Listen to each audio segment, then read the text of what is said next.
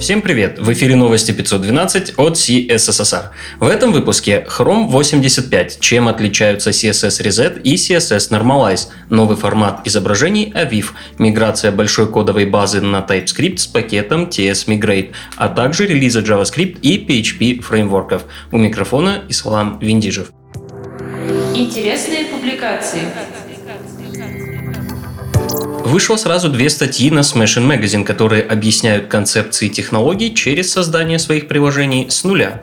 Первой вы узнаете, как управлять состоянием React-приложений с помощью MobX и как более эффективно разрабатывать сервисы на Python с помощью фреймворка Django из второй. 25 августа вышел 85-й релиз Chrome. Среди нововведений появилась поддержка EVIF формата для изображений. Дэн Кламер в блоге Lightspeed подробно рассказывает о кейсах использования нового формата. В официальном блоге Airbnb на Medium рассказали о процессе миграции всей кодовой базы на TypeScript при помощи пакета TS Migrate.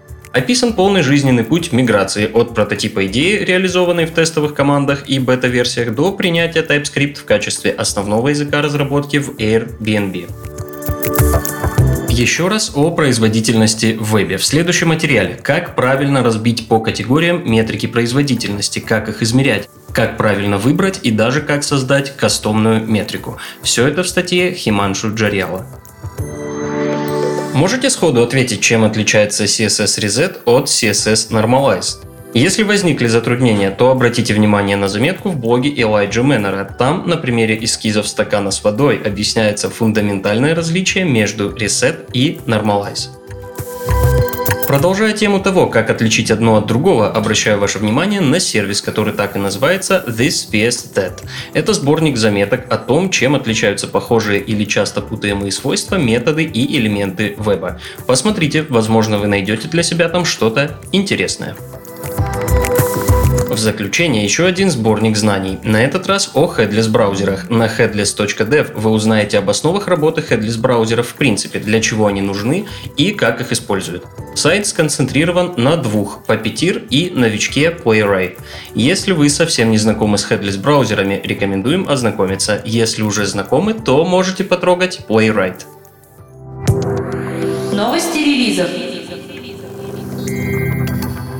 Неделя релизов началась с обновления Stable Channel Chrome до 85 версии. Традиционно Пит Лепаш расскажет о нововведениях в коротком видеообзоре.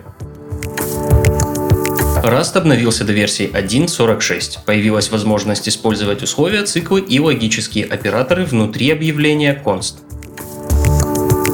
В новом релизе дистрибутива Tails ядро Linux обновлено до версии 5.7. Также вышел Tor браузер 9.5.4, который синхронизировали с Firefox 68.12. Node.js и Deno выпустили по обновлению. Вышло обновление current версии Node.js 14.9.0, а Deno продолжил череду релизов версий 1.3.2. Ничего невероятно важного не произошло, но очень интересно, увидим ли мы настоящую битву рантаймов. Релизы JavaScript фреймворков на этой неделе нас не балуют мажорными обновлениями. React молчит совсем. Angular отметился релизом версии 10.0.14 и релиз-кандидатом версии 10.1.0. Vue 3 движется к релизу. Вышел релиз-кандидат под номером 9. Команда Ember выпустила минорное обновление 3.21.1. Теперь поговорим немного о PHP фреймворках. Тут тоже без мажорных обновлений, и мы с вами видим обновления поддерживаемых веток, в основном багфиксы и минорные изменения. Вышла версия Cake PHP 3.9.2. Команда Laravel выпустила версии 7.26.1 и 6.18.37.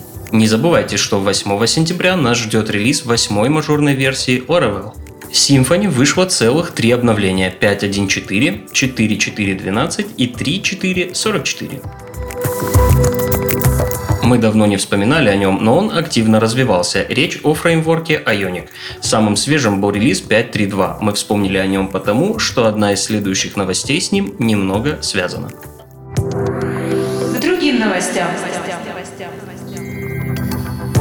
Microsoft официально объявила даты, когда экосистема Microsoft 365 перестанет поддерживать Internet Explorer 11 и когда прекратится поддержка старого Microsoft Edge. Итак, 30 ноября этого года с Internet Explorer перестанет работать Microsoft Teams. Затем 9 марта 2021 новый Edge окончательно заменит старый в Windows 10. А 17 августа 2021 года вся экосистема Microsoft 365 перестанет поддерживать IE11. Почему это хорошо? Это значит, что Microsoft Teams и другие приложения Microsoft 365 просто перестанут работать в IE11, что приближает полное прекращение поддержки этого браузера. Нажмите F, чтобы выказать уважение PhoneGap. Компания Adobe объявила о том, что разработка, поддержка и инвестиции в PhoneGap, а соответственно и в Apache Cordova прекращаются.